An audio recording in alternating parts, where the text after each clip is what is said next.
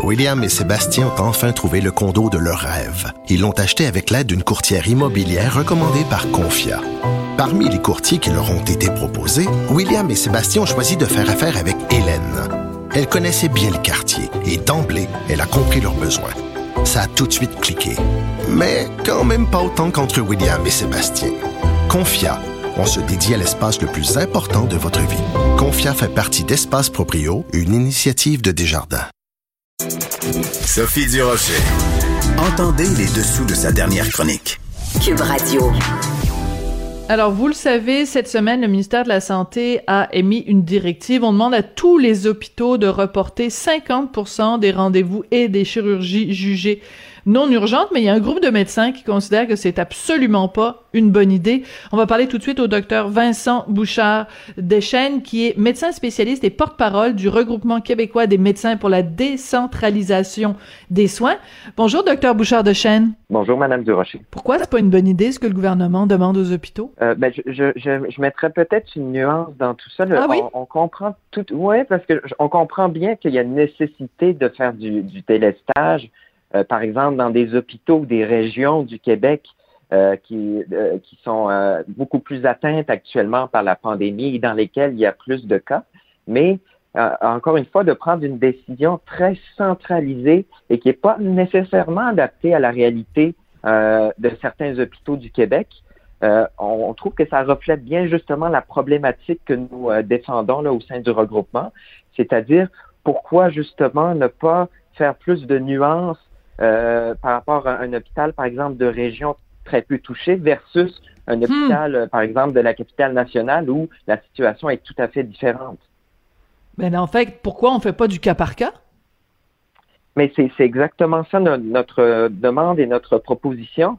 Euh, mais je vous, je vous dirais, il y a beaucoup de choses qui fonctionnent comme ça dans notre système de santé hyper centralisé avec les méga structures des CIS et des CIUS.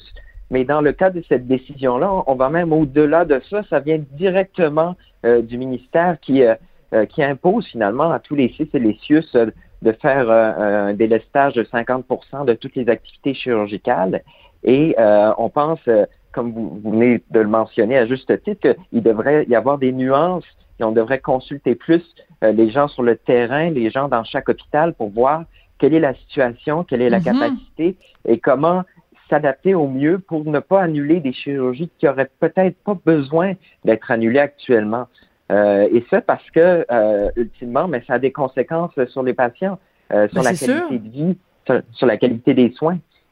Ben, c'est qu'en fait, excusez-moi d'utiliser une analogie médicale, mais c'est comme si on avait devant nous 50 patients, puis qu'on décidait d'administrer exactement le même médicament aux 50 patients, alors qu'il y en a certains qui sont plus atteints et d'autres qui sont moins atteints. Il n'y a aucune logique là-dedans. Je pense que votre analogie rejoint très, très bien la réalité. Et là, bon, euh, aujourd'hui, on parle de délestage, mais il y, a une, une myriade d'exemples dans le système de santé où on a justement des décisions euh, qui sont centralisées. Donc, on applique exactement, que ce soit à l'échelle d'un CIUS ou dans ce cas-ci à l'échelle d'un ministère entier, euh, une directive qui n'est pas adaptée à la réalité de chaque euh, population desservie par les différents hôpitaux. Mhm. Mais alors donc ça veut dire concrètement que je prends un hôpital euh, X, ok, appelons-le l'hôpital X. Il se fait dire par directement par le ministère de la santé, vous devez délester 50% des rendez-vous non urgents et des et des chirurgies euh, électives. Mais c'est pour faire de la place à des patients de la COVID dans cet hôpital-là. Mais si dans cet hôpital-là, il y a très très très peu parce que c'est dans une région où euh, les les euh, il y a très peu de cas de Covid. C'est un non-sens de renvoyer les gens chez eux parce qu'on a la capacité, l'hôpital X a la capacité de traiter les patients de la Covid. C'est ça en fait la réalité. Ben oui, mais pas, plus tard qu'hier, je, parlais avec euh, une, collègue médecin qui travaille dans un hôpital en, périphérie de Montréal et dans, dans une disons, dans une région qui, euh, Dieu merci, actuellement est moins, est moins touchée par, euh, par la pandémie, par la hausse des cas. Et euh, ben, elle me rapportait qu'ils n'avaient pas encore un seul patient hospitalisé avec le COVID. Ils étaient encore capables de transférer ces patients-là dans, dans un autre centre hospitalier, mais, mais malgré tout, bon, les, les, gens avaient des, des, deadlines très rapprochés pour faire un délestage important donc, je ne vous dis pas que globalement le délestage n'est pas nécessaire. Il est essentiel avec la hausse des cas, mais il doit être fait au cas par cas. Et pour ça, il faut consulter les gens sur le terrain. Il faut demander l'avis, je pense, des responsables dans chaque dans chacun des hôpitaux du Québec. Hmm. Et pourquoi, et pourquoi, on va revenir au cas de votre collègue, mais pourquoi est-ce que, justement, on ne, on ne demande pas aux gens, pourquoi on fait pas, euh, bon, prendre le téléphone, parce que ça a l'air que le téléphone, il fonctionne pas au ministère de la Santé, je sais pas, là.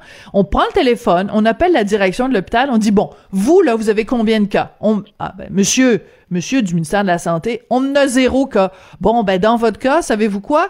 Euh, délester seulement 10 puis après, tu pognes le téléphone, t'appelles un autre hôpital. Vous avez combien de cas? Ah, nous, on a 75 cas. Bon, ben vous, là, vous devez vraiment délester. Même 50% peut-être c'est pas assez. Peut-être vous devriez délester 60% de vos cas. Il me semble que je suis pas ministre de la Santé, là, euh, mais docteur Bouchard euh, de Chêne, mais si je l'étais, il me semble, c'est ça la directive que je donnerais à mon monde. Ben, je, je, partage tout à fait votre perception et votre avis euh, là-dessus. Euh, la, réponse à votre question initiale, ben, premièrement, je n'ai pas de bonne explication parce que je ne crois pas à l'efficacité de ce système hyper centralisé. On voit trop de conséquences sur le terrain, sur les patients, euh, pour nous prouver que ça fonctionne de manière, disons, très fonctionnelle et surtout dans un contexte de pandémie. mais encore une fois, puis ça revient aux demandes qu'on formule au gouvernement en tant que regroupement, le fait de ne pas avoir de gouvernance locale, donc de ne pas avoir un administrateur euh, dédié à chacun euh, des hôpitaux, le fait de ne pas avoir euh, certains comités qui auparavant étaient présents dans chaque hôpital et actuellement qui ont été remontés à la méga structure des CIUS, mais forcément, il y a un impact sur la communication et mm-hmm. on, peut difficilement, on peut pas blâmer, je pense, les gestionnaires des CIUS qui, qui euh, travaillent très fort et qui représentent beaucoup de euh, beaucoup d'hôpitaux, mais, mais c'est impossible pour ces gens-là, même euh, si le téléphone se fait avec le ministère, de rapporter la situation telle qu'elle est dans chacun des établissements parce que c'est tout simplement trop gros.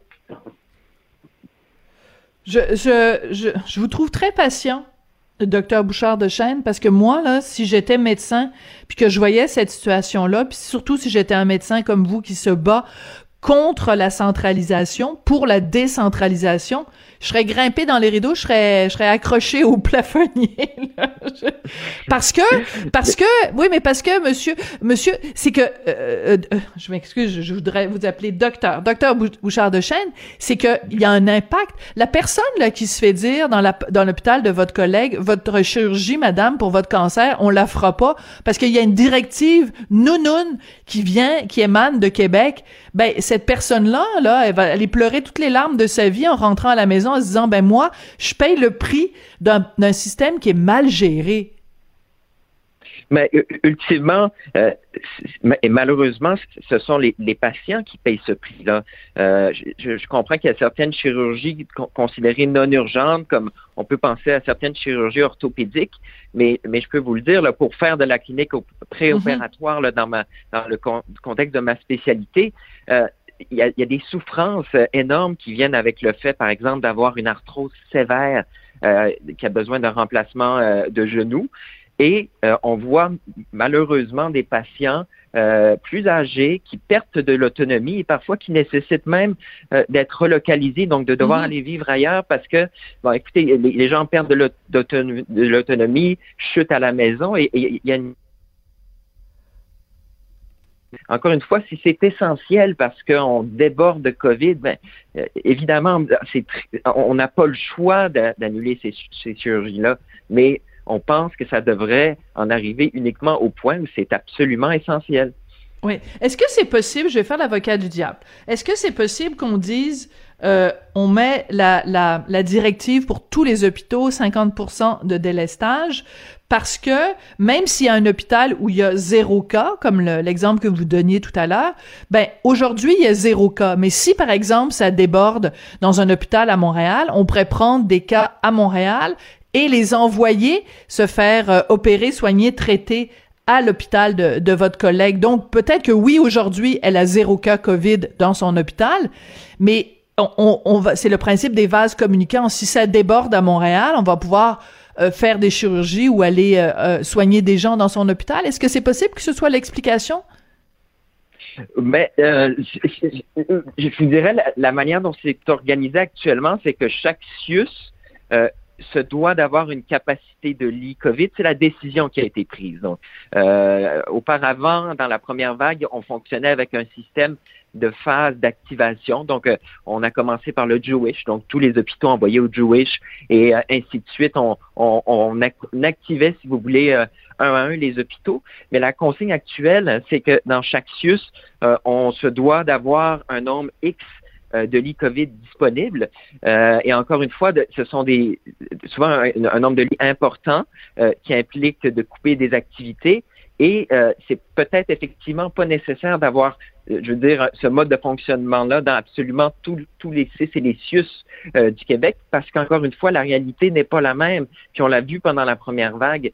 Euh, oui, la deuxième vague est différente, les régions atteintes ne sont pas les mêmes, mais encore une fois, toutes les régions ne sont pas euh, atteintes de manière équivalente actuellement.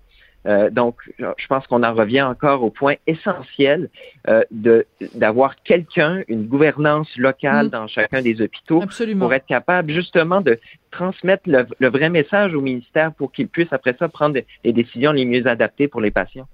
Oui. Euh, Docteur Bouchard de Chêne, donc vous êtes euh, euh, porte-parole de ce regroupement-là, le regroupement québécois des médecins pour la décentralisation des soins. On voit que dans le cas du délestage, on comprend parfaitement, tout le monde est capable de se faire une image des conséquences que ça a, cette surcentralisation. Pouvez-vous nous donner d'autres exemples euh, au cours des derniers mois dans cette pandémie où cette surcentralisation a eu des effets nocifs sur le système? Euh, ben justement, la, pandémie, la pandémie, euh, je vous dirais, a mis en relief un problème qui était déjà présent depuis bien des années. Et c'est sûr qu'un contexte exceptionnel de pandémie où, là, plus que jamais, on doit être capable de prendre des décisions très rapides et euh, adaptées à la réalité de chaque hôpital. Mais on a vu plein d'exemples apparaître et je pourrais vous en donner des,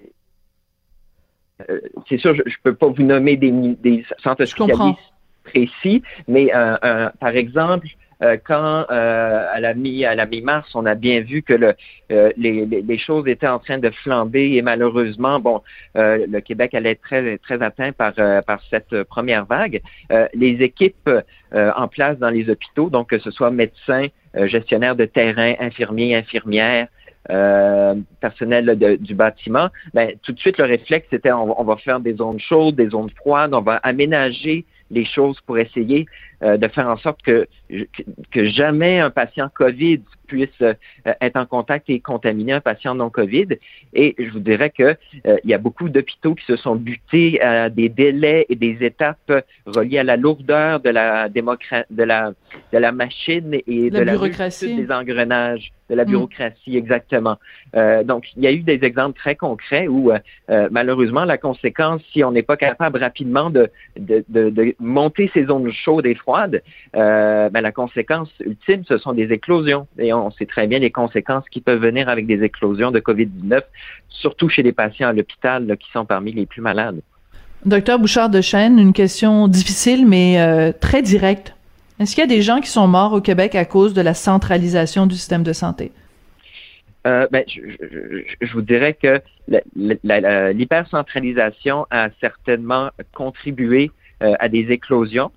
Et c'est difficile euh, de penser qu'il n'y a aucun de ces patients-là qui a pu en, en décéder. Je ne vous dis pas que c'est le facteur unique du tout, mais il est certain que d'avoir des délais dans la mise en place de structures locales a contribué à des éclosions et on sait les conséquences qui malheureusement euh, viennent forcément avec ces éclosions-là.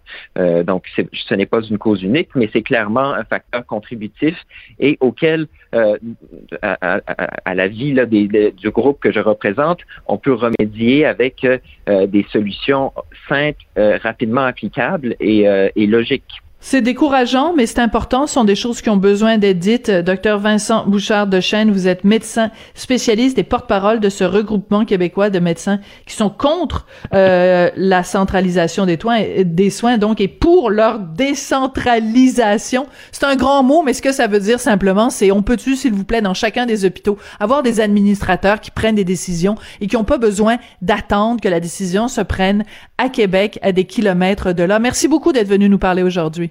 Merci à vous. Et c'est comme ça que se termine cette semaine plutôt décourageante.